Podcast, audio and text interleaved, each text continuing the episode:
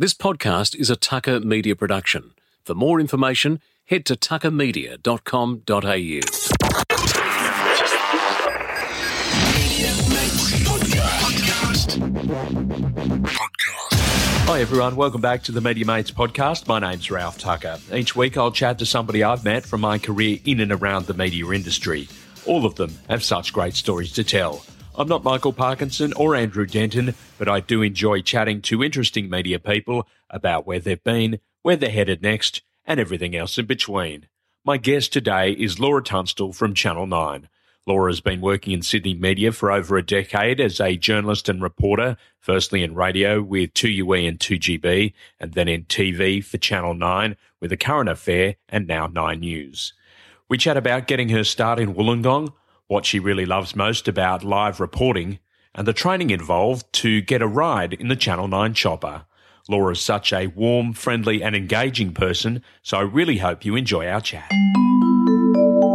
Hello, Laura Tunstall. Hello, Ralph Tucker. How are you? I'm good. Now, we've picked a pretty ordinary Sydney day, but we've managed to locate the deck bar at Luna Park, which I think if we're going to pick a, a secondary location, this is be it, and I'm quite happy with it. It's a cracking view. It's just unfortunate we can't see a lot due to the rain.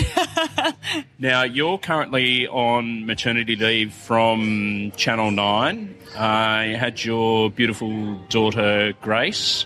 How's all the parenting stuff going for you? it's good. She's uh, she's six months old now, so I think I'm finally starting to get my head around it. Although every time I think I'm on top of things, she seems to change and throw me a curveball. So I think that's probably going to be like that for the rest of my life. But I'm having a great time. Um, it's been interesting being an observer of the news uh, from home as opposed to, I guess, being the one creating it. So uh, I, I'm enjoying having a little bit of downtime, but I've certainly not been uh, relaxing by any means.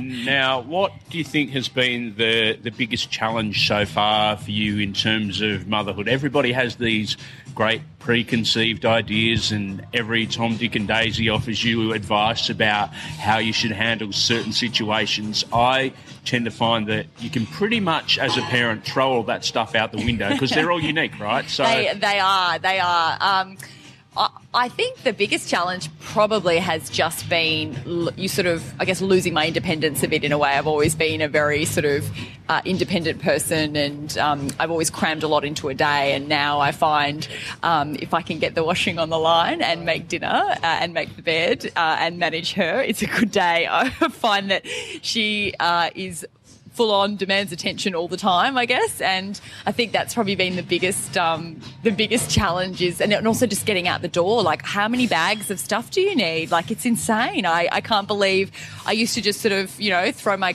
keys, wallet, phone in a bag and, you know, go out. And now I'm totally dictated to by this tiny little person who also decides whether she's going to scream or not when I put her in the car. So everything just takes a lot longer. and I guess as a, as a couple, you also find that time is just a complete vacuum now, and you just wonder. What did you do with all of that That's, spare time that you used to have? That is so true. And everything sort of gets slotted into like 10 minute sections of the day. Like, okay, she's on the play match. I might get 10 minutes out of her while she's happy. I've got to fit whatever I can into that 10 minutes. Um, you know, maybe I'll put a lot of washing on or maybe I'll try and like unpack something or, and then all of a sudden that 10 minutes is up and you know, I've got to be back back on with her again. So I sort of my day becomes these small 10, 10, minute windows. So I have no idea what we did before or what we talked about, to be honest, because I find even if we've got a moment together, we just end up talking about her. So very boring now, very boring. now let's chat media and where it all started for you. Was yeah. that a career path that you had pegged for yourself when you were in school, or was it something completely different that you were when, after? Well, when I was at school, I was really into my favourite subjects were English and drama, and I really wanted to be an actress. Um, that I, I, sort of went and did a course, and and that's just all I wanted to do was uh, be on stage. Uh, but sort of, I guess, the more I thought about it, I thought I'll probably be waiting tables uh, for the rest of my life. When I actually looked at the success rate of of you know how, how difficult acting uh, was. So I sort of sat down and thought, well, what is it I like about um, being on stage? And it was the storytelling aspect of it. And for me, I figured the probably the next the, the next best thing was um, journalism in being able to tell stories. They just happened to be real life stories. And the more I did a bit of work experience and kind of um, tagged along with reporters, and I thought, wow, this is great. You know, I don't have to be in an office all day. I could be out telling people stories, meeting new people, um, and it kind of yeah, it kind of went from there. So. Um, um, I went to Bathurst Uni out to Charles Sturt, uh, and yeah, that kind of kicked it off, and I loved it there, and it sort of cemented that I'd made the right decision. Edwina Bartholomew joined us in one of the earlier episodes of this podcast, and she credits you for cajoling her into taking up that course at CSU in, in Bathurst. So you can claim responsibility. That's good. I will write off her coattails. Yeah, and steering her into that direction. Yeah, well, look, we were, um, you know, Eddie and I were good, really good friends at school, um, really good friends at uni, and still really good friends now. And uh, I can distinctly remember sitting in um, class with her. I think it might have been, I'm trying to think what class it was. It might have been business studies, but we were sort of you know, I said to her, I was thinking of going to Bathurst Uni. I, I can distinctly remember us making a list of pros and cons uh, of, of the pros and cons of How going to. Bathurst, you know, and, you know, one of them being it's not in Sydney and, you know, but the course was good and we had this long, long list. And I'm pretty sure one of the list of pros was that we might be able to marry a farmer. I'm pretty sure that may have been on, on the list. So we, it was a ridiculous list. Oh, Uh, but in the, the end. I, I've got it. I probably do somewhere, you know. I don't throw much out, so I probably do have it somewhere. But um, I think the pros outweighed it in the end, and uh, we had an absolute blast uh, together at, at uni. It's, co- it's co- it's college life, you know. It's um, we sort of went from a private all girls school being thrown into uh, Bathurst uh, unisex dorm life at college. So uh, look, there's a lot of stories that uh, can never be shared from there, but we had a really good time. Now, we have had quite a few people that have been to CSU. We've had quite a few people that uh, went to Macleay College. Tell me about what it was in your mind that made that course in, in Bathurst so good because so many people that we see on TV, that we read in the papers, that we hear on radio went through that, that great institution that was Charles Sturt University in Bathurst. They they did, and I think that it has such a good reputation because of that very fact. There's a uh, it used to be back in the day um, known as um, Mitchell College, and the, there's a term there used called the Mitchell Mafia, Yeah. which is you know all of the old uh, alumni there who sort of I guess actively look out uh, for new graduates to get them jobs. And I'd sort of heard about this Mitchell Mafia, and I, I was obviously conscious that an, an industry like journalism was hard, is hard to get into, and often it's who you know, not Because we're what you talking know. about like people like Chris Bath, and we're talking about people like Andrew Denton and Amanda Keller, yes, like big people names. who are huge names in Australian media. Exactly. And I, I went to the filming of one of Andrew Denton's shows um, while I was at university. Uh, at the old ABC studios, and uh, we spoke to him after the show, and he was very keen to speak to us purely because we were Charles Sturt students. So I think there is that real sense of um, camaraderie amongst former students there, and that's what really led me to the course. And it's just it's a really practical course. Uh, it's not about writing essays. It's not about um, you know s- submitting um, so much uh, sort of written assignments. It's about the practical component of it. They have a TV studio there. They have a radio station on campus. Uh, it is um, it is a very practical course. So you're actually uh, doing the work that you'd be doing in the industry. So I think the graduates that come out of there, they know what to do when they see a radio studio. They know how to write a story. They know how to write a script. They know how they know how to do things practically, not just the theory behind it. And I think that's why it is such a good course. And the other component, which I think was the best for me, was just being out of Sydney and being away from home because I um, had never been away from home before and um, I probably lived quite a sheltered kind of um, existence, I guess. Uh, and just being thrown out of my comfort zone uh, into a, um, I lived on campus at uni, and I think all of that made me probably mature in leaps and bounds, uh, just in terms of not not sort of work skills, I guess, but just social skills and everything, and just kind of learning to fend for yourself, I guess, really, um, which I think was.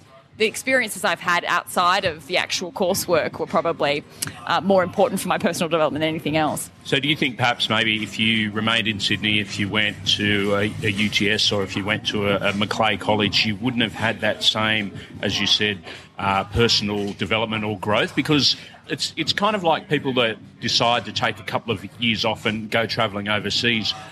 They come back and they are a whole lot more worldly. Is that how you sort of felt? Absolutely. And you know what? It's a university where you're you're there with people from all walks of life. Uh, it's not just. Um, I think if I'd gone to Sydney Uni or something, I probably would have been with a lot of the people that I went to school with. Whereas, um, I guess going to Bathurst, there were people from all over the state. You know, who were all kind of thrown into this melting pot. People from all different backgrounds, all different walks of life, and I'm still friends with a lot of those. You know, really close friends with a lot of those people now today, and um, and you're all sort of thrown in there in there together in this strange kind of university. I mean, it's I don't know if you've ever been there, but it's like we I was in the um, on campus in a section called Towers, which is like this rundown sort of falling down building. Uh, we used to have like parties for like the cracks in the walls turning 21 and like you know there was like mice and stuff like living in there like it was so gross and but it was just it was awesome you know um, and i think any kind of like maybe prudishness that I had at, you know, going to an all girls school or anything like that was kind of thrown out the window when we sort of were, were let loose on, on, uh, on, the town of Bathurst. So,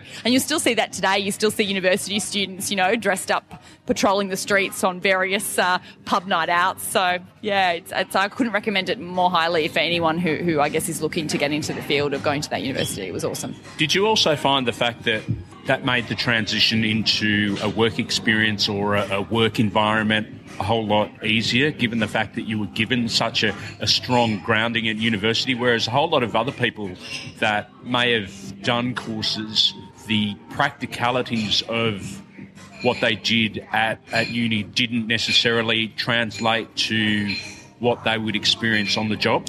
Yes, definitely. And you know, one of the things we used to do a lot um, at university, we'd have current affairs quizzes um, every week where they would make sure you'd been watching the news. Um, so, you know, you had to pass those.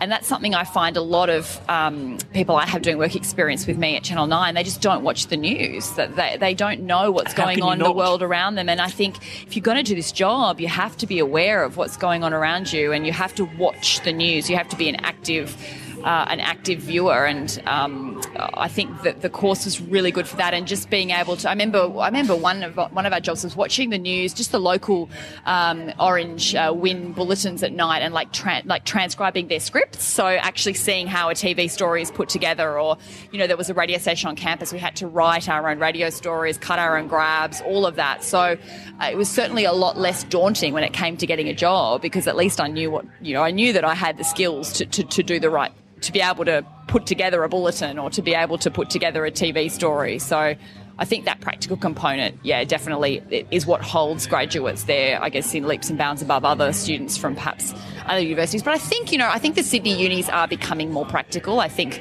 they've probably realised that, you know, Bathurst was kind of paving the way a bit, and I think they have definitely ramped up their uh, programs to include a lot more practical stuff, which is good. Do you find it really disappointing from the generation I guess below you, like we're talking probably five or, or now even 10 years below you, the, the people that are, are coming through on those work experience programs or in fact looking to break into the industry that they don't watch the news yet they want to be involved in, in journalism. You've got to live observe, it. You've got you to, have to live it's it. got to consume yeah, your life. exactly. And you know, you watch the news and you think, well, why are they leading with that story? And you know, you question that or. Um, I do think you're right, though. I think there is a bit of a, a gap. And uh, the other thing I find with the younger ones coming through is um, a bit of an unwillingness to do the hard yards. I feel like maybe they th- think things will land in their lap. I mean, I think it's very rare to speak to somebody whose first job out of university was in metro, at a Metro Sydney radio station or TV station, um,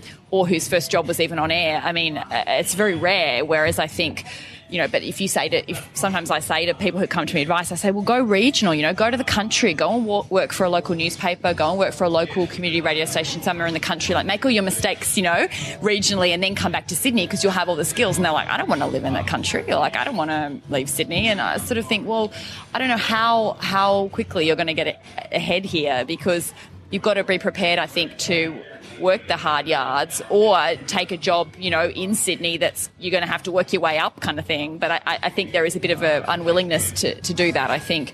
But it's such a competitive industry. Like you, you can't just, you can't nail the perfect job uh, straight out of university. Well, that's the thing. I mean, you've got to be prepared to work overnights and you've got to be prepared to work on the weekend shifts and all those things. And I mean, I, when I first was doing work experience, I was fortunate enough to actually get a paid gig when I was doing that, which was, I think, answering phones, and it was like 50 bucks for the weekend. So I'd work two days, and at the end of it, I get $50. So I was really over the moon with that, whereas I think that perhaps somebody coming through these days would want to work a Monday to Friday gig you know, nine to five. Oh, I'm sorry, in, in, in media, It doesn't it just doesn't happen. No, it doesn't exist. And I worked while I was at uni as well, so I used to work at the old Channel 7 studios at Epping um, in their newsroom. I worked for Sky News, um, so I was kind of based. I did I did every second weekend, so I used to come back from Bathurst to Sydney and work Friday, Saturday, Sunday uh, in the 7 newsroom. And you know what? It was. Um, no one knew who I was there. I was like the little gopher for Sky News, and I felt like this, you know, tadpole in a massive pool. I felt like you know, like no one, no one cared who I was at, at seven, and I was so sort of overwhelmed. And I'd see all these names at seven that I'd see on the TV, and I was so daunted, and oh, I was terrified. Uh, and I did that for a couple of years, and you know what? I probably left, and no one still knew who I was. But you know, I learnt from observing, and you know, uh, and it was it was such a junior role, but you know, it's a foot in the door at the end of the day. And I also sort of managed, I did community radio as well at the time. And I think that's the thing. I, I was sort of balancing three jobs and uni just to try and get my foot in the door. And I, I'm glad I did that because it sort of paid off at the end of the day then by, by getting a full time gig at, at, the end of it. So, but I, I think sometimes maybe some young people these days, it's a bit too much hard work. well, I guess the best part of it, and it's probably something that you, you tend to overlook when you're, you're young and you're, you're green and all that kind of thing, but the people that are a couple of years your senior, or they might even be 10 years your senior, that are working in those environments when you're doing work experience, end up being terrific contacts for you later in your career. Now, whether they stay in the media or whether they go and work in the, the PR side of things or whether they go and work for a, a government department like the, the, the police service or, or the rural fire service or whatever the case may be, from those early days, and I've still got people that I met on my first day at, day at work experience that I know that I can rely on as as really reliable contacts. And I mean, you don't look at that at the time, but like, like work's like a really big networking situation, isn't it? Absolutely, it's who you know, and I think most job opportunities, anyone in our industry will tell you it's not usually advertised. It's usually somebody you know, uh, and I think that's like is, that is very much the case. I mean, the reason I first got back into Sydney, so when I left uni, I went to Wollongong first to work in radio and I was there for about six months. And I went to a party uh, up in Sydney on the weekend, and I knew that there was a guy at the party that worked at 2UE, uh, Dane Svensson, and I knew he, I knew he was friends with a friend of mine, and I knew he was at this party. And all night I was thinking, oh, I've got to try and talk to this guy because you know maybe like he knows someone at 2UE, and I could get a job at 2UE, and so, So I sort of built up it? the courage and it went down. I think I bought him a drink. I was like, right. And so I sat down talking to him, and he was like, oh yeah, you know, come in and see my news director sometime. Like, you know, I don't know if that, there might be a job going, sort of thing. And I was like, okay. And he gave me his number. Well, I followed up on it. Like, the next day, I texted him. I was like, are you okay if I call? It was Greg Burns was the news director at the time. I was like, are you okay if I call him and mention your name? And he said, yeah, of course, no worries. And so I called Burnsy and. Um, he got, he brought me in that week uh, for an interview, and uh, but it was all just from dropping a name, you know, of a guy that I'd met at a party, and I, I'm now really good, like I'm good friends with Dane now, obviously, but it, it's just you know, if I hadn't have had the, I guess the balls to go up and introduce myself and, and make that effort, and that's how I then ended up getting sort of my first job in, in Sydney, which was at 2UE, uh, was by doing that. So I guess that's a great lesson for anybody is that media people, while it may be a perception of they've got egos and there's a few people that do, but for the most part, they're just normal people and they just enjoy having a chat and, and that kind of thing. So it may not be as daunting as you think going and approaching somebody who works at a radio station or a TV station because generally speaking, they'll have been in your position and they know exactly how you, you feel trying to bust the doors down to get into a Sydney metropolitan radio station or TV station. Absolutely. And I find often too, you know, um, they just love being asked for advice as well. I mean, I know that I'm still like that with my sen- some of my senior colleagues at Channel Nine. You know, they love it when you ask for their for their advice. And I obviously like asking because it's going to improve my story at the end of the day because you know, the, these there are reporters that have been doing this a lot longer than I have been doing it. Uh, I don't have all the answers, so I still ask, you know, for, for feedback and advice even now. And I think that's a really important thing is to always, I guess, ask for ad- advice and not be scared of it because I, I've never ever asked anybody for an opinion or anything and had them sort of not give me the time of day. I, I don't think necessarily that, that those people um, really exist. I think I found most people are really like quite encouraging and well i guess the, the thing about that is is that if you don't necessarily know something about a, a certain subject or, or, a story that may have some history to it i mean you can tap into to google but it's not really going to give you the look or the feel or if you like you say if you were to talk to a Damien Ryan or a, or a Simon Bouda or a Mark Burrows uh, someone who's actually was there and lived the story yeah. they're going to give you such a much clearer picture or a greater insight than you could ever get from the internet. Absolutely. And, you know, the news kind of repeats itself, doesn't it? You know, um, it might be a different story, but chances are they've covered something very similar before. And I, I find their advice invaluable in terms of that. Um, I do find, yeah, it's, it's, different news stories, but it's the same cycle. You know, it's it's it's, it's history. History does tend to repeat itself, and I think they've there's a high chance they've done a very similar story, and you know the advice that they can give you on how they approached it, or what happened to them, or you know how they wrote the story. Um, you know that can make the end product, your end product, a lot, a lot, better at the end of the day with their kind of insight and wisdom. And even just, uh, not even just with writing a story, even just with their, like, you know, career advice too. I mean, they've been doing it a, a lot longer than me. They've been in the game a lot longer. I sort of trust their opinion on anything. Um, you know, particularly those guys who you mentioned. They've been um, wonderful sort of mentors at, at, at nine for me, anyway. Now, you talked about how you managed to get out of uni and you get your first job there at Wollongong. Tell me, tell me about what that was like for someone that was fresh faced and thought they knew everything about everything. what was it like walking into that radio station? How did you get that job in the first place? Yeah, how so was it for you? I was working um, at. Uh, Bathurst Uni, there was a, there's a service that runs out of the uni called National Radio News. So they provide the um, news to community radio stations across Australia, and I had a cadetship with them. And I answered the phone one day, and it was somebody calling from a Wollongong radio station uh, wanting to know if there was anyone working there that would want a job. And I said, yes, me. so um, they said, oh, I'll come down for an interview. So it was uh, I98 FM, which is the yep. big FM station down in Wollongong. Um, and it was reading the um, more, uh, sort of late morning news. So starting early in the morning, helping to write the morning news, and then starting reading sort of nine till midday um, after the morning reader, uh, Nicole Charlton. And Nicole um, so she was sort of she, she was my sidekick in there. Um, she was amazing. Um, she's a Wollongong girl. She sort of was a TV reporter now in radio. Um, she was the one of the nicest people I have ever met in the industry. She was. She took me under her wing and showed me the ropes. Showed me Wollongong as well. You know, invited me into her home. Uh, she was just the loveliest person. She still sends me messages on my birthday. Like she is just lovely, and uh, we had great fun together in those mornings. And I think you know I'd start at 4 a.m. and uh, I probably was thinking, oh my God, this is going to be awful starting at 4 a.m. But we had so much fun. And I know you'd be the same. You know, those early morning shifts, like you kind of bond together over the awfulness of the hours. You're like driving to work, like what seems to be the middle of the night.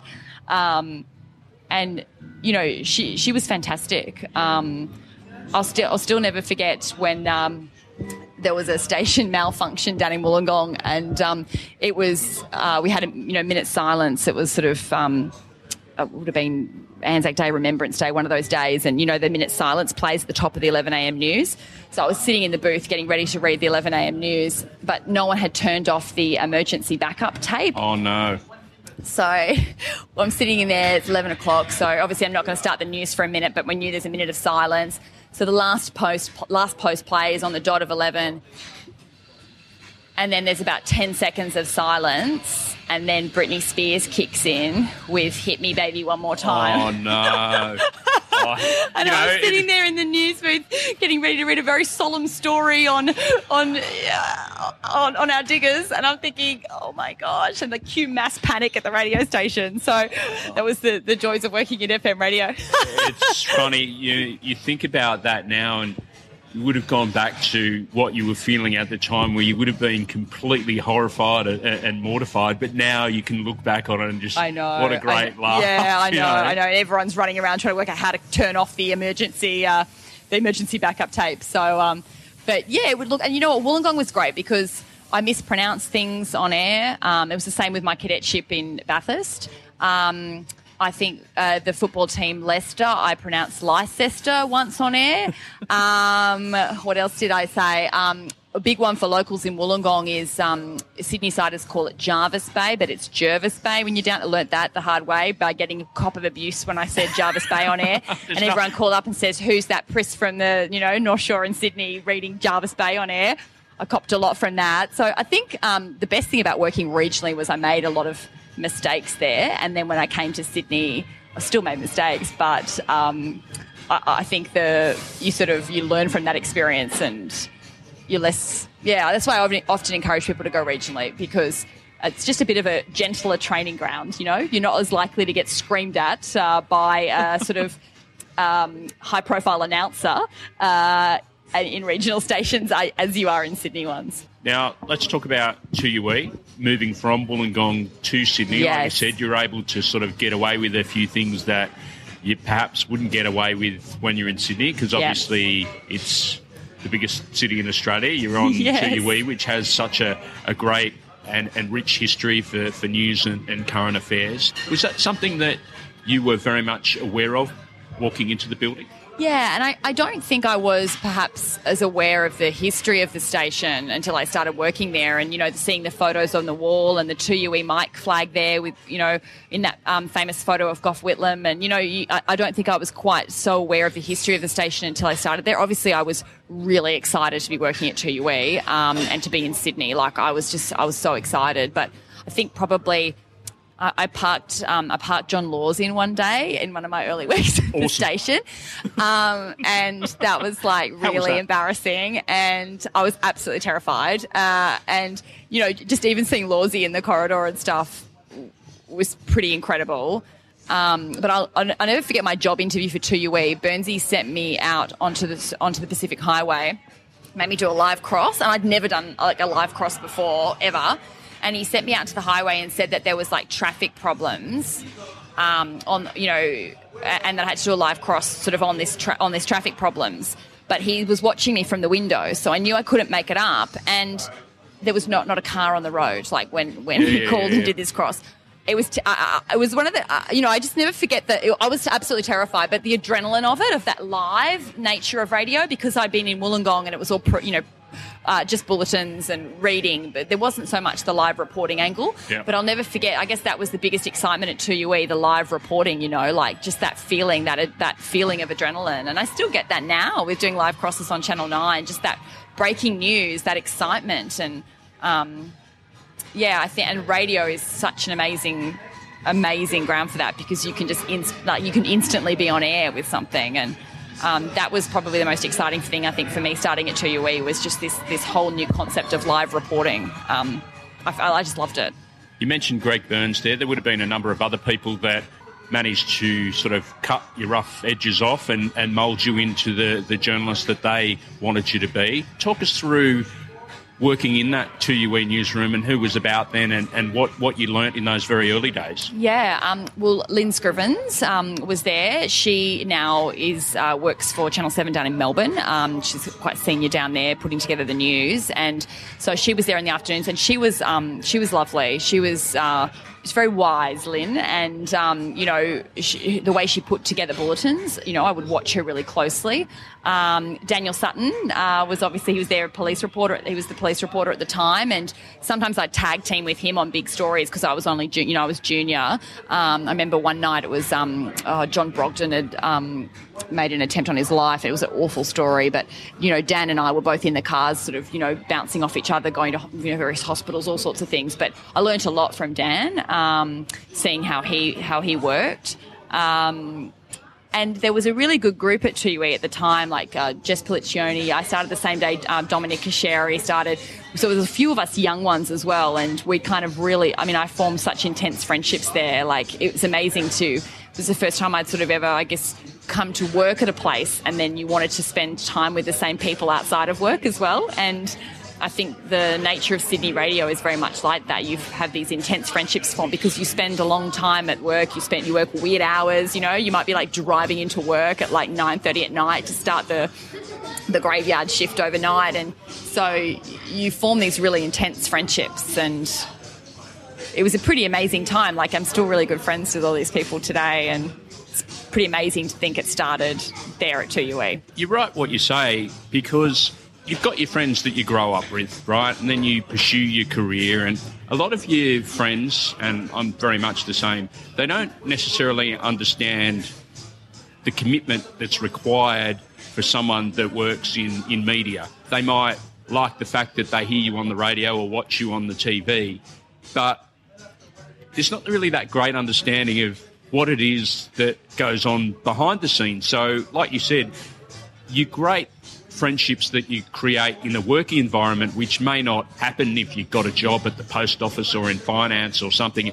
It's just a job, right? You know, you just work with your colleagues and you might not have much fun outside them with work. But the, the people that you work with in media get what you do. So there's this automatic kinship that you have with those people. And it's why media is such or seen as such an insular industry because of those friendships that are just forged more so outside the working environment Absolutely. than inside the working environment. Absolutely, and I think it's an unusual it's an, it's unusual hours, and you're dealing with unusual things every day. You know, um, I don't think it's a, a normal kind of necessarily environment. Like some of the stories we deal with are pretty awful, and I think you do form a bond with people who are sort of you have to set, keep a sense of humour about it. I think you know, and I think some of us, um, I guess you're sort of you, you, you tend to gravitate towards like-minded people when you're in an industry like that, and I think very much so. Um, the people that I've worked with ha- have been like that, and uh, you know, I've made friendships that have lasted a really long time. Uh,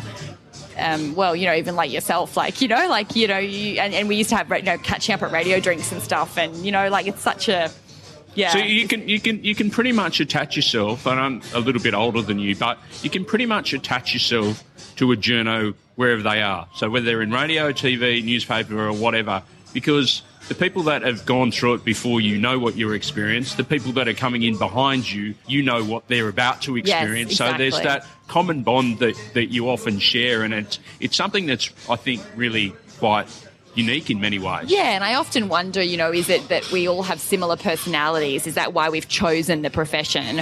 Or is it the profession that has molded us into who we are? And is that why we all sort of gravitate to one another? I don't know that I've answered that question yet, but I think it's probably a bit of both. I've done a bit of time working in PR for a couple of different um, organisations, and I'd, I'd worked a, a normal office job, if you'd kind of like to refer that o- over the years.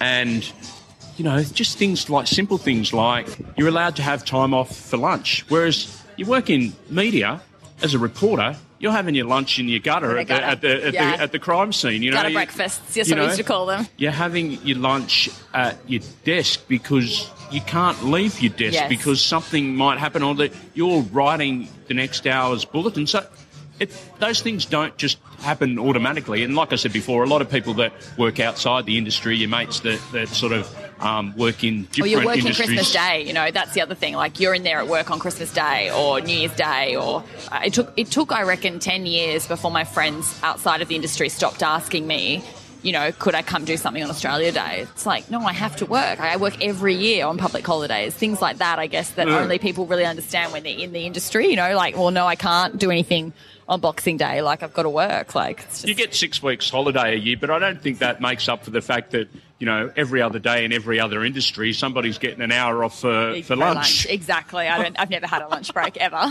ever. We talked about 2UE there, but then the time came for you to, to move on to, to move to 2GB. How Yes. did that opportunity come about?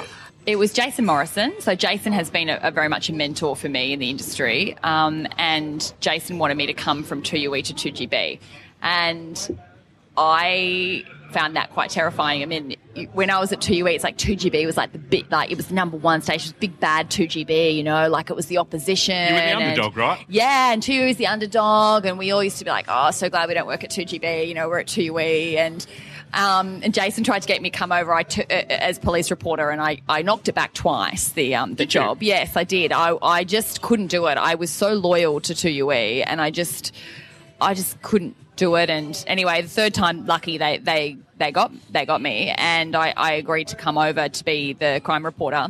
And I can still remember. Um, Clinton Maynard was the news director at, at that stage, and I can still remember having to tell him that I was going to Did you cry? 2GB. Oh my gosh, yeah! I, went, I remember going to the bathroom beforehand and like like almost throwing up. Like I was so nervous. I was so so. I felt I felt like I was betraying the station. You know, like I felt like I was betraying my family. Like is how I felt. I felt so awful about it, and he was lovely. Clinton was great. He was fantastic, and um, you know. Um, I think I did cry. Yeah, like I was pretty. I'm going to have to talk to him because You'll have to ask you're me about now. the fourth just- person that said they went into Clinton know, Maynard's office and I started know. crying. So um, I'm sure he was well stocked up with the Kleenex. yeah, exactly. I was just so I don't know. I just felt like I was sort of yeah. I, I, it was a really hard decision to make, and um, It is hard when you're so emotionally attached, right? yeah, yeah. And I, I, I, yeah. Anyway, and so I went to two GB to do the crime round, and I, it was fantastic. I loved it. Um, it was so intense. It was so you're on call 24 hours a day, um, getting call outs all night, uh, long days. Um, but it was fabulous. It was great to have a round of my own. Um, I enjoyed the crime round a lot more than I thought I would. Um, Jason was fantastic. He supported me the whole way through that role. You know, his uh, police contacts are extraordinary, and his knowledge of um, breaking news is remarkable. And he really guided me and mentored me. Another one who had a big influence on me was Robert Ovadia, um, Channel 7 reporter. Uh, he took me under his wing out, out at crime scenes. He even was my bodyguard on some occasions when I was sort of charged sure out by some roughs rough Samoans. Um, and um, yeah, he he sort of and you know some of the um, cameramen as well because you know you, you can be called out to these things at sort of 2 or 3 a.m in the morning now there's no tv reporter there at that time you're there with the camera you know you're No. usually with the cameraman and i was on my own all the time so there was a lot of overnight cameramen who were very kind to me and took me under their wings looked What was after that me like as, as a female going into scary. those Yeah, it was a bit scary. situations? Yeah, it was. It was a bit. Um, it was a bit scary. Um, I remember asking them whether I could have the um, branding taken off the car. So I had a work car with 2GB emblazoned on it. And, you know, I'd sometimes be driving into some pretty rough neighbourhoods, sort of at two o'clock in the morning by myself with 2GB written all over it. And I sort of said to them, can we have the branding taken off the car? And they were like, oh, we can't get it taken off, but we'll give you these magnetic stickers, like these black magnetic stickers Oh. to put over the the things. Anyway, so I put these stickers on the car. I think I can't remember where I was going, somewhere out west at sort of 2 a.m. Put the stickers on the car. The minute I hit the M4R, the stickers just flew off. flew off. Massive black, ma- like black sort of you know magnetic stickers strewn all over the M4. So uh, that didn't that didn't last too long. Um, but yeah, it was it was full on as a female. I've definitely had you know you definitely sort of feel a bit you some. But the good thing is you know you usually at a crime scene or something with some other media there. You know it was rare, I guess, that you were totally on your own. Um, usually there'd be an overnight camera or something, something there. But yeah, I've spoken to Jodie Spears and I've spoken to Sarah Forster and I've spoken to a number of people that also did that crime round at, at 2UE um, and also in 2GB. So different people that had covered that same sort of beat. Back in the day, it would be pretty much a, male that would do that, that round. It was only newish when Lynn Scribbins and then Leanne Lincoln took on the role that it became more commonplace for females to do it. And I must say, like from somebody that is a bit of a radio nerd and listened to a whole lot of, of crime reporters, I found it really refreshing to listen to just a female voice and giving a different perspective on what may be happening and the way that they were able to paint a different word picture to what your male colleagues would. Did you consciously think of the way that you would present a story from a female point Yeah, of view? I remember somebody giving me some advice when I first started in that crime round about detail, about picking up on details at scene and painting a picture because it's radio, you know, there are no pictures for the listener to see, but it's about painting a picture. So it's, you know, it's small, small details in a story like, um, and I think the example that was given to me was um, oh, something to do with a, a, a ch- something awful that happened to a child. It was at the house, and this this reporter had um, sort of talked about a, a wading pool with a little um, blow up ball just floating on the water, kind of left behind in the backyard. It was so sad, you know, but it was Yeah. that picture. It was creating that picture. And I, I remember always having that in my mind when I was at a crime scene or something to look for the smaller details that could, I guess, tell part of a story. Um, you think or the smell people- of things, yeah. you know, the smell of things. I remember going to a, uh, a, a ram raid at a bottle shop. Well, it smelt like red wine, you know, because this car had gone in the front window and there was smashed bottles everywhere. And obviously, obvious thing is there's glass strewn everywhere. And but it was the smell. It was the overwhelming smell of alcohol, you know, of red of red wine everywhere. I, can't, I remember putting that in the story because I thought, well. That's what it's like being here, you know. Well, people that are, are listening to that story Yeah, aren't going to be no, aware of the other exactly. senses that, you, yeah, that you're feeling. Yeah, yeah. And I think, um, I think as well, I, I've always tried to bring a bit of empathy to my reporting. And um, I don't know if that's a female thing or if it's just a personal thing, but um, trying to think to myself, well, there could be family of the person involved in this that's listening or watching this story, and how, how would I want it told if I was involved in a tragedy like this? Because we deal with some awful things, you know, and I think you have to be conscious that that's somebody's loved one that you're talking about, you know, and it's very easy to be cold in this profession and try and be removed from it. But I always try and keep that in the back of my mind as well. How important is it, something like that, to, I guess, put emotion into the report but not have it overwhelm you? Yes, and not sound cliche too, you know, like, um, oh, look, and I've definitely been overwhelmed by stories before. Um, and there's been a lot of stories that have gotten to me more than others. Um, at 2GB, I don't know, I did the story about the little boy in the suitcase down at. Uh, down around Ambervale, Rosemeadow, um, Dean Shillingsworth, uh, he, you know, he was found in the suitcase in a duck pond, and that story was awful. Like, I was there when he was found, and you know, and I followed the story through. And uh, stories involving children, I think, are always, you know, often the worst. They're horrible, and that story affected me. I was quite, you know, quite upset by that story. And there's been others since, you know, and in TV, especially a lot involving children that are really hard. And I think. You, it's easy to say you can separate yourself from it, and of course you can because you can go home to your own family at the end of the day. But uh, you know, you do become involved in it. I think it, it does upset you know, it does upset you. I, I remember doing a, a report once on a awful story involving a child, and I filed something for radio, and I must have done a live cross. I think it was a live cross, and I remember my mum must have heard it and called me afterwards. She could obviously tell I was upset just with my voice, and I like burst into tears when she called. But um, she could obviously tell, you know, like just even me doing it. Like I wasn't upset on air, but there was obviously something that in my voice that she could tell, like, oh, this story's you know affected her, kind of thing. And I, I, yeah, I think you'd be, you know, I don't think you'd be human if you weren't affected by some of the stories we tell because some of them are pretty grim. Like you see the worst. And I found that the hardest thing about the crime round is that day in and day out you were dealing with the worst sort of of society. That's what I. That's kind of what pushed me over the edge to leave that round. In the end, was you start to think everyone's bad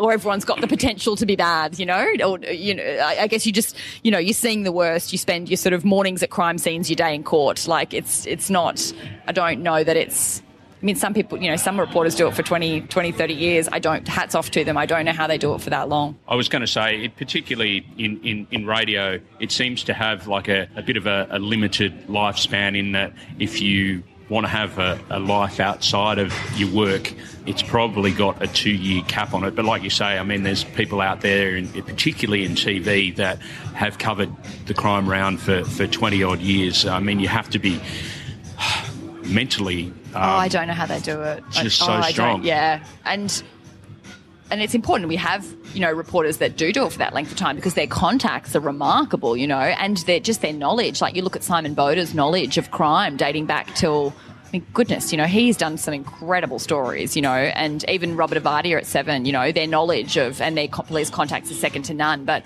it's a tough round to do day in, day out. And I, you know, all I can think of is you know, imagine those police officers that are doing that and actually, Yeah. you know, getting inside those crime scenes. We, we sort of watch from afar, but um, you just think about those emergency services workers. I think about them a lot and think, goodness, that's that's that's a tough job. I guess part of that round also, part of the crime round uh, comes with the live cross. Now, if you're in the pool of reporters, you might do two or three live crosses a week, but you know in the crime round that it's pretty much guaranteed that there's going to be something that's happening every day. So to have that ability to adjust to providing the new service that you have to provide, which is your voice reporter on the hour or the half hour, and then being available whenever programs want you, because breaking news is breaking news, right? And on a talkback station like a 2UE or a 2GB, it's an essential part of their service because they want to get to whatever's breaking as quickly as they can.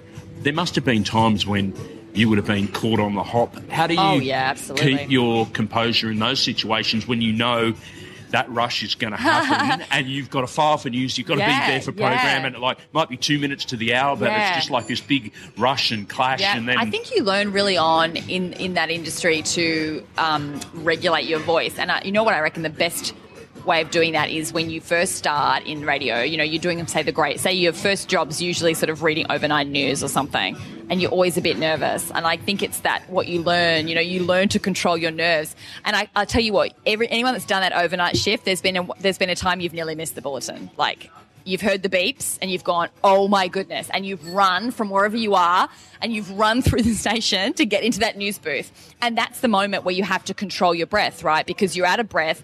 You can't remember if you put a lead story in your in your newscast or not. You're thinking, oh my goodness, like everyone has had that moment.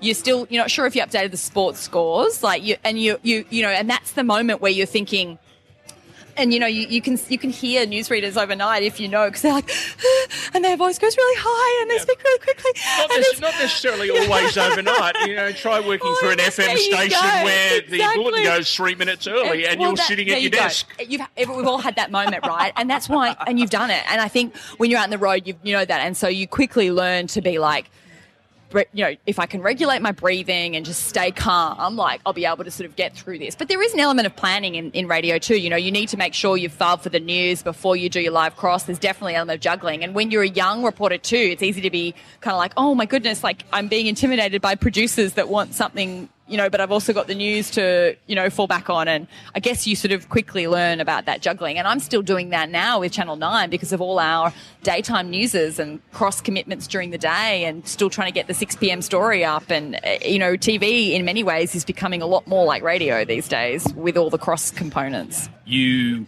then left 2GB, and I was quite surprised when I found out that you were going to the, the PR side. I thought I know. tele- television was the next step. I thought if Laura Tunstall's moving, she's going to be moving into TV, and then you took a job working for Working where? the government. I worked for the government.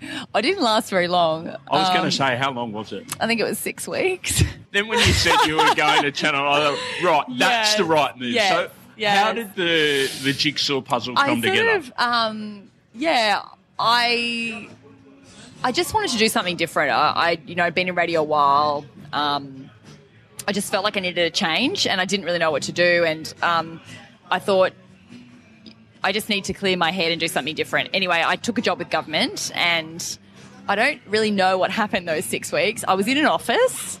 I didn't quite understand the lingo being used most of the time. There was a lot of reports that got done.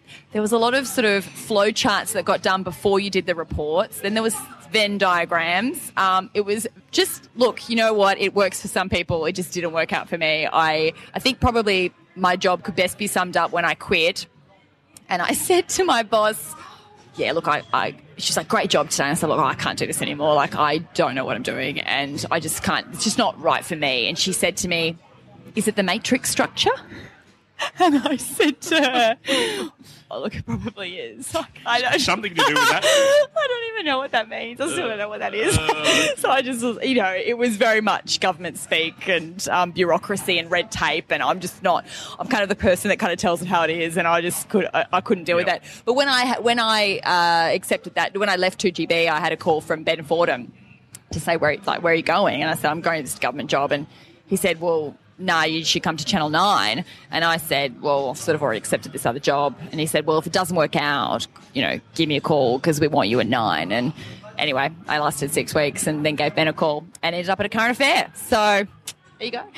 we'll get to a current affair in a second, but I've just remembered one of the highlights probably of your career in radio would have been going to the Olympics at Beijing. Yes. Um, tell me about that. It was great. You know what? It was one of the. Um, they said to me, "Do you want to do the Olymp- Do you want to go to the Beijing to the Olympics?" And I'm not a sports reporter. In fact, I find sports reporting quite scary because I, you know, I think it's a specialty. You know, knowing your sport inside and out, and um, you know, I, I, could, I know enough sports knowledge to be able to write a sports bullet, throw a sports bulletin together if I have to. But if I have to say the ins and outs on certain sports, I'm not very good. And so I was absolutely terrified, but I was like, well, I can't turn it down. Like it's a once in a, you know, it could be a once in a lifetime opportunity to go to Beijing, cover the Olympics.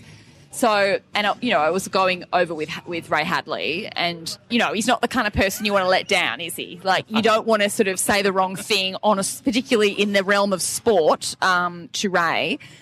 And you know, and I have had a really good working relationship with Ray, and um, you know, I used, I've covered a lot of stories for him, but I was like, oh my goodness, this could be the end of it all, you know, and so I was terrified. I I printed off the rules for every sport that was played at the Olympics. I had a folder, this massive folder that I like studied for weeks beforehand, like you know, on even sort of like every remote sport, volleyball, everything. I was so scared. I, I, I anyway, I felt so out of my comfort zone. So, um, and I had a, I had a blast. And you know what? It pushed me out of my comfort zone. I reported on sports that I didn't think I could. You know, um, it was it was an ama- it was amazing experience. It was. And it was it was extremely stressful because we went over there and it was just me and Rachel Stevens from the newsroom, and then Yep. we had some guys in the sports team.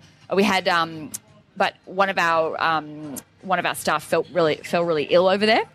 Um, and so he got put in hospital. So then we were one down. Matthew Hill from Yeah, Inspiration. yeah, He yeah. was just doing it for the experience, mind you. He wasn't getting paid. He was super sick, yeah, and and you know, so we lost, um, you know, so we lost one staff to replace him, so we were down. So it was literally me and Rachel covering the whole of the Olympics for the news. Um, Night and day, the time zone difference. Like, I don't really think I slept in a month. I lived off McDonald's cheeseburgers. Uh, me and Tim Davies, like, we like literally ate cheeseburgers all the time. In fact, I think at one stage we Googled, like, can you die from eating too many McDonald's cheeseburgers? Because that's what we ate all day, like breakfast, lunch, and dinner. Um, and yeah, and it, it was fantastic. It was, it was, you know, we were there for a month and it was so full on and we didn't sleep in a month, but it was, it was amazing. And I did it, you know, and I felt so good at the end of it. And we won an award for our coverage. We won an ACRA for our coverage, you know, and yeah, it was really good to be a part of it, you know, to be a part of something like that. Um, it was fantastic.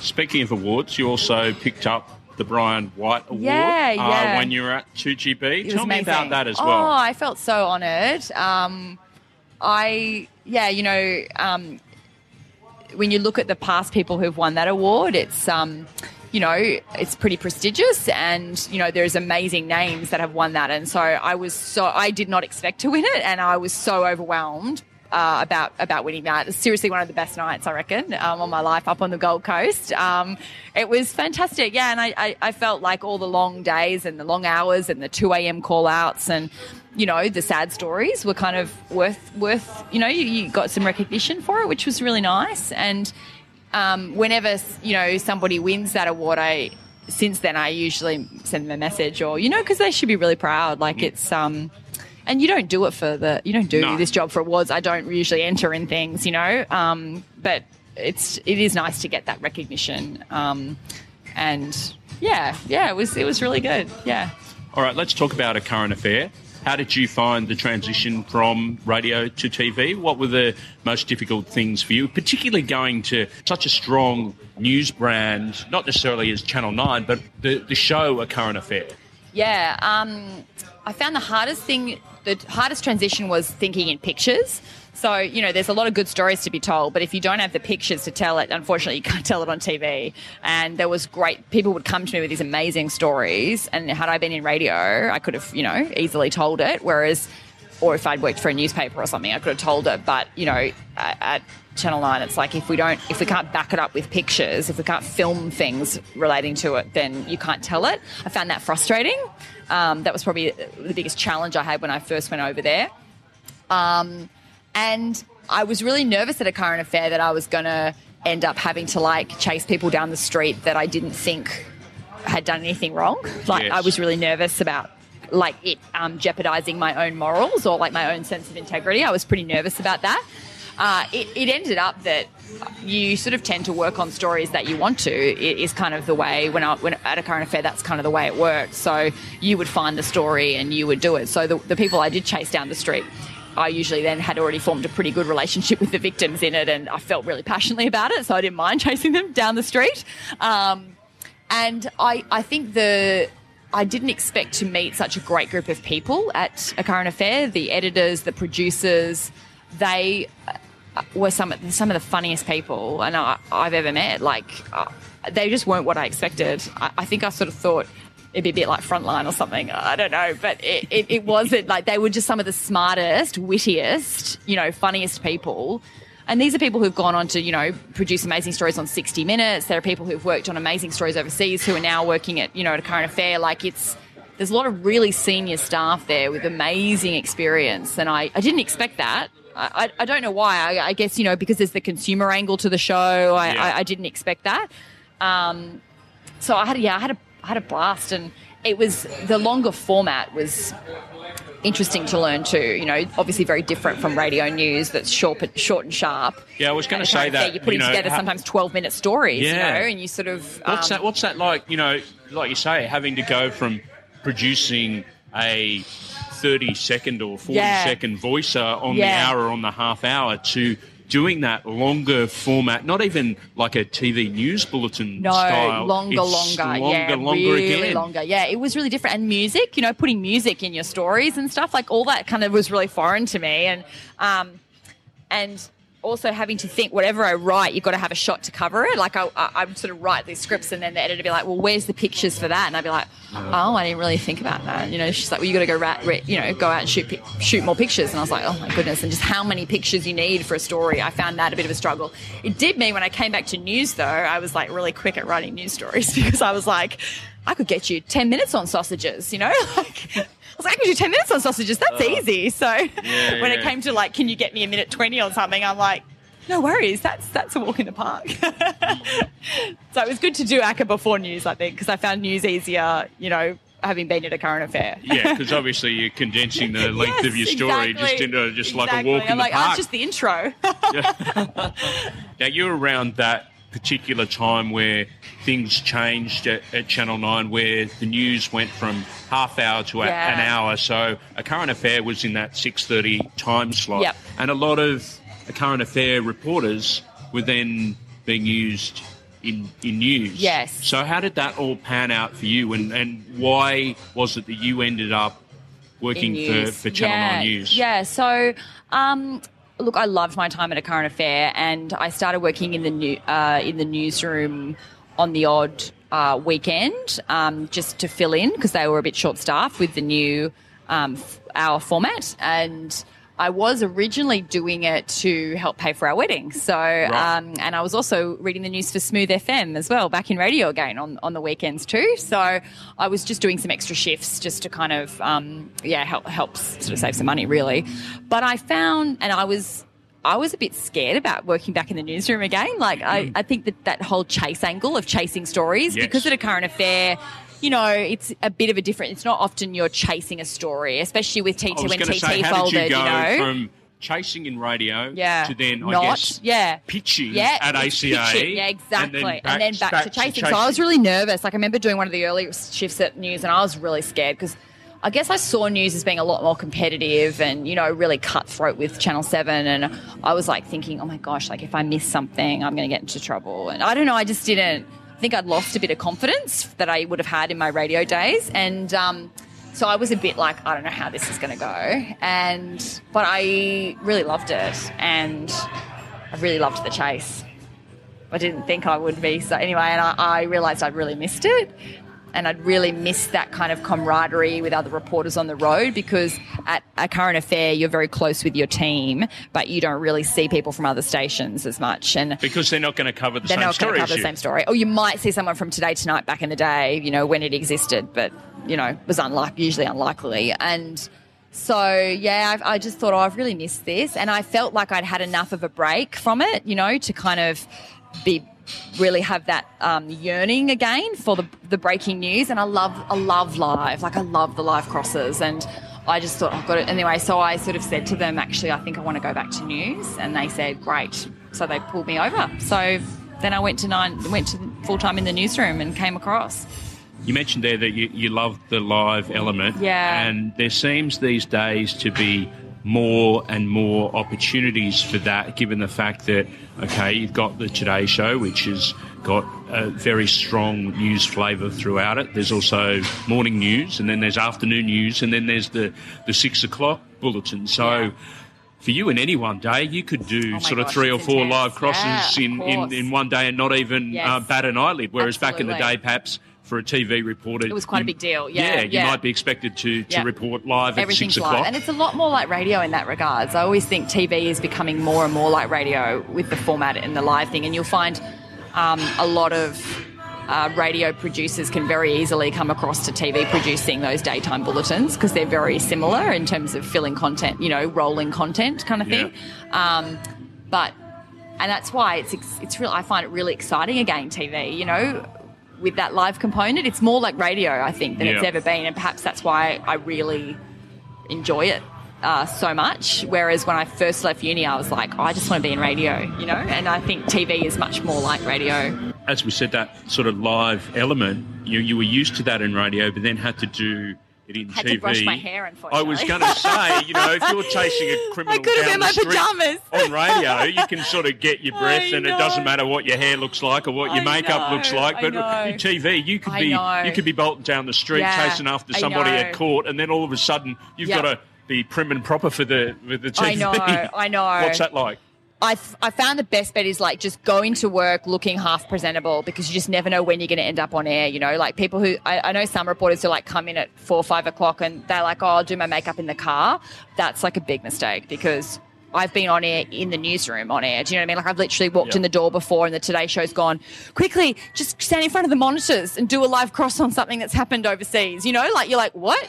So I've kind of learnt like the minute your shift starts, you need to look like you could be on the TV. You know, it doesn't matter if it's not perfect blow dry or it doesn't matter if your makeup's not perfect, but you have to look like at least like you're half awake and that you could go on the TV because at a moment's notice you could have to go live. And it's the same when you're out on the road, you know, especially with the capabilities TV has now with our sort of Dejeros and like, which is like a portable link, you know. So basically we can report live from anywhere. I mean, I did a live cross on the F1 while driving a car for the Today Show one morning Nice. in traffic.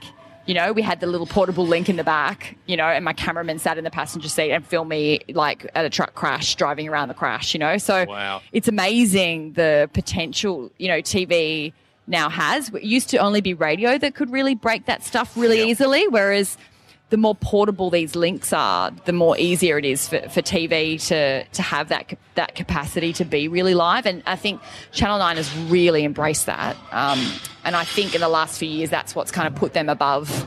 Um, I guess you know above its competitors in a way because they've really embraced like um, you know Darren Wick's been really instrumental in getting that breaking news, that live coverage. Um, you know he's he's he's always saying, you know, if you can go live, you go live. If you can get movement in, you know, you get movement in. Like, don't do a stationary piece to camera. If you can move in a live cross, do it. You know, like. So radio would know. have given you such a great grounding. Yeah, it's a great grounding. Oh my goodness, yeah, absolutely. I mean, and I still, I still love radio, and I am really grateful for the background it gave me in that because I, I wasn't daunted by just chatting. And I, you know, you'll find a lot of a lot of TV reporters still, you know, heavily script their live crosses. I've never been big on doing that, and I never did it in radio. So I feel like that's the same kind of, yeah, like I think. You know, in radio, you don't even know what questions the announcer's going to ask you, you know? So Yeah. I think that was a really good grounding in feeling confident enough that you know a topic well enough that, um, you know, they can throw you a curveball and you won't be caught off guard. You mentioned earlier on, really early on in this interview, about how you've pretty much got to be consumed by the news when you work as a, a journalist in, in radio or, or TV. When you had your daughter, was it hard to just completely divorce yourself and, and, and switch off from the media or the news cycle and just think, I'm not working today, I'm not working for the next 12 Yeah. months. I can afford myself a couple of days of not Of trolling not- through yes. Twitter like an absolute lunatic Yep. Um, every so. And you feel a bit apart from the world. I, I mean, I look. I must say, I still sort of schedule her last feed to coincide with the six pm news. Um, bad mum. Uh, Nah, just journo in the blood. I try, yeah, and and that's the other thing. Like, you don't want the TV on all the time either with a little one. You know, I just don't think that's very healthy. So, but you you are right. It is really it is really hard to it's hard to switch off. It is hard to switch off, and I still always want to see the six pm news every day. And if I don't, I feel a bit anxious. Um, and you do feel out of the- a bit out of the loop.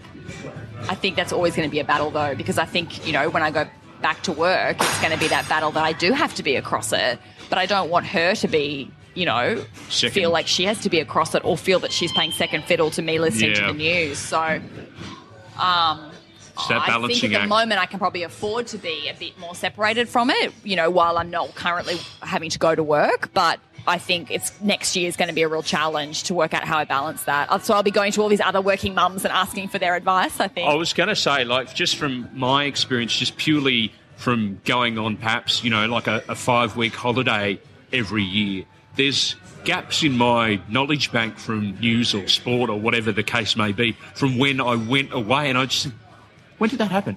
Yes. I can't remember that happening. Oh, it must have happened when I was away. Yes. So you're going to have like a, a year gap in your. and when I, you know, I used to always try and have one holiday a year where I would switch off. I wouldn't watch the news. So usually like an overseas holiday, like we might Yeah. go to Europe for a few weeks, and I literally would be like, I'm not going to look at the news. But something really big always happened every time I was away. Like Steve Irwin died, Kerry Packer died. I feel like all these massive people died when I, every time I go away, and I'd be like, feel so out of the loop. When I got back, I was like, oh my gosh, like I felt cheated. Like I didn't know about it. I didn't watch, you know.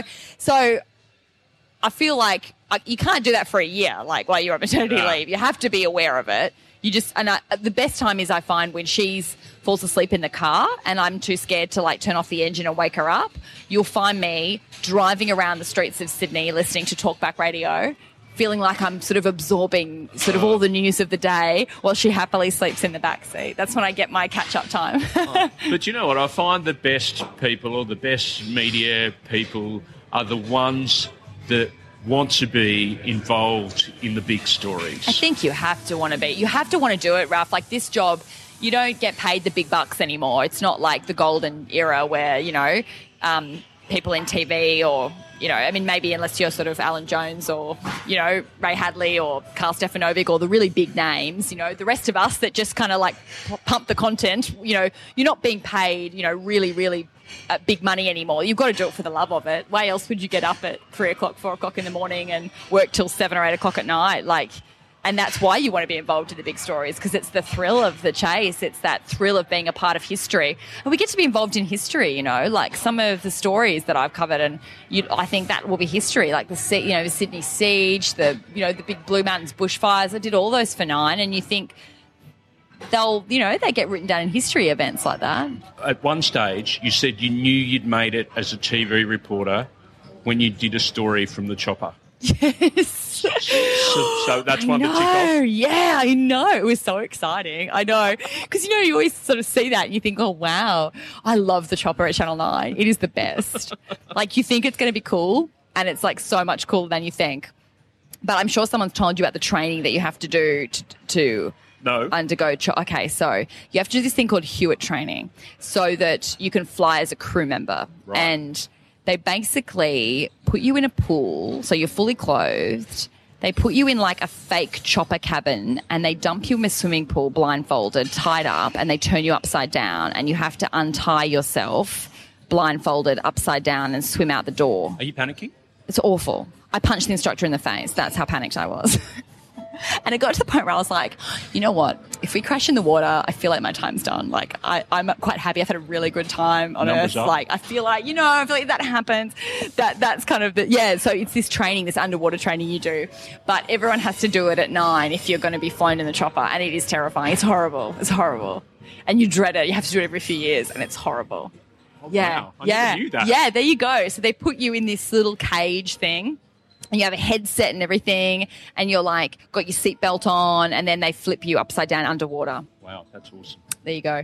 Um, you met your husband at work? Yes. Gavin Pitchford, Yes. best known as the, the one eye on, on 2GB. Um, a wonderful fellow who I've known for, geez, must be pushing on 15 years now. What is it like having somebody that works in media that understands that vicious cycle and understands the immediacy of radio and, and TV? Is that a great support for you? Yeah, it is. Um, I think for the hours that I work, certainly in news, it's a big support. He understands if I'm not home at a certain time, or he understands if I call him and say, um, I'm on a plane to Vanuatu, you know, or wherever, you know, or oh, I've actually I'm in Dungog because like all these houses got swept downstream, you know, like he he understands that, which is really good. Um, I guess the downside is you can be in a bit of a media bubble sometimes, you know, because you're you're you're both dealing with the same kind of stories every day.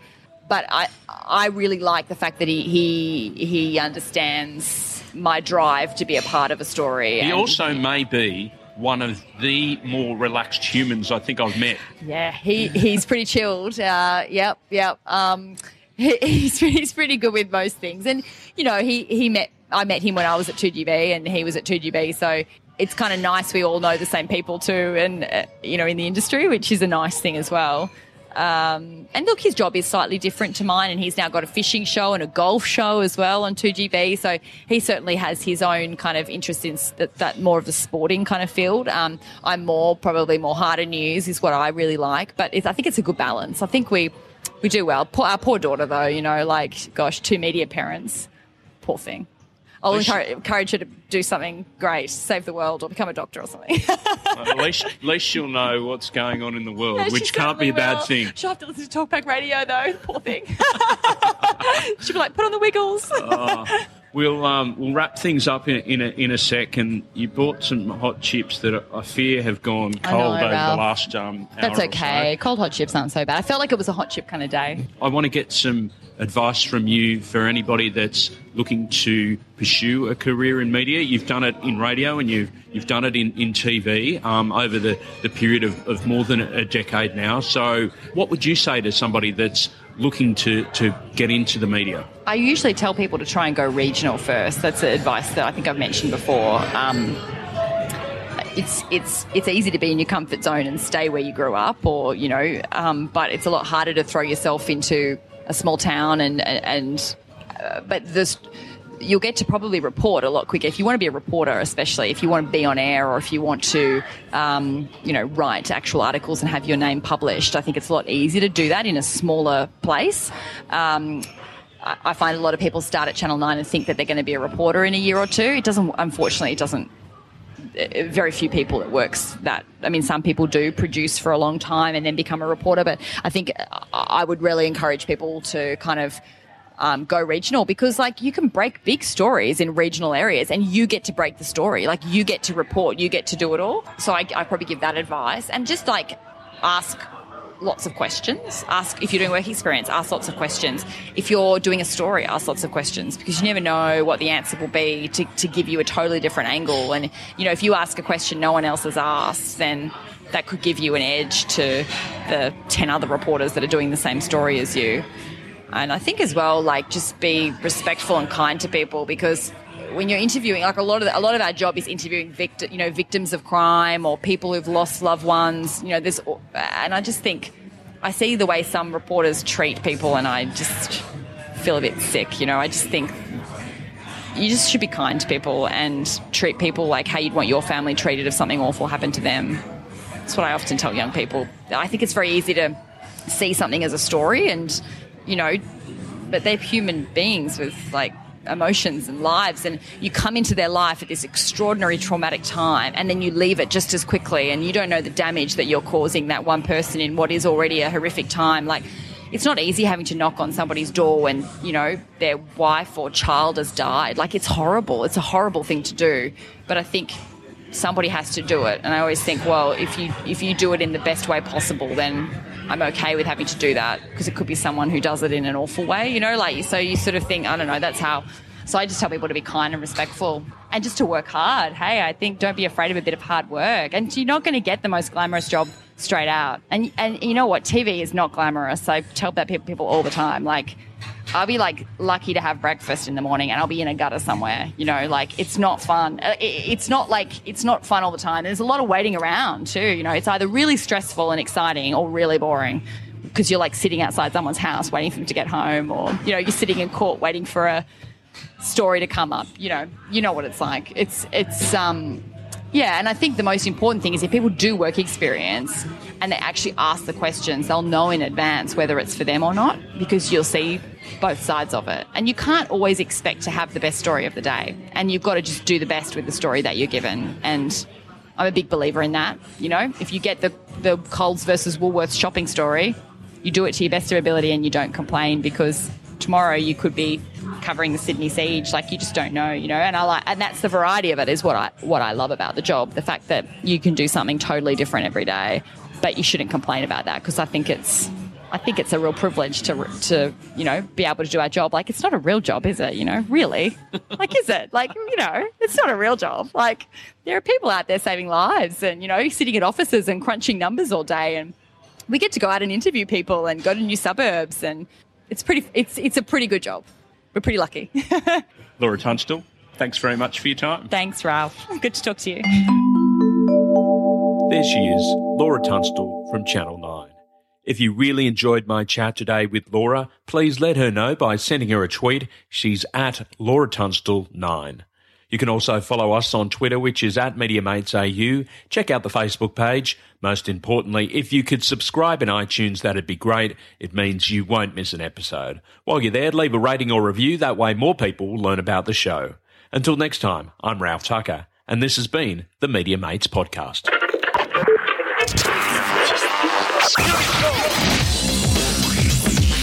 Media Mates Podcast. Podcast.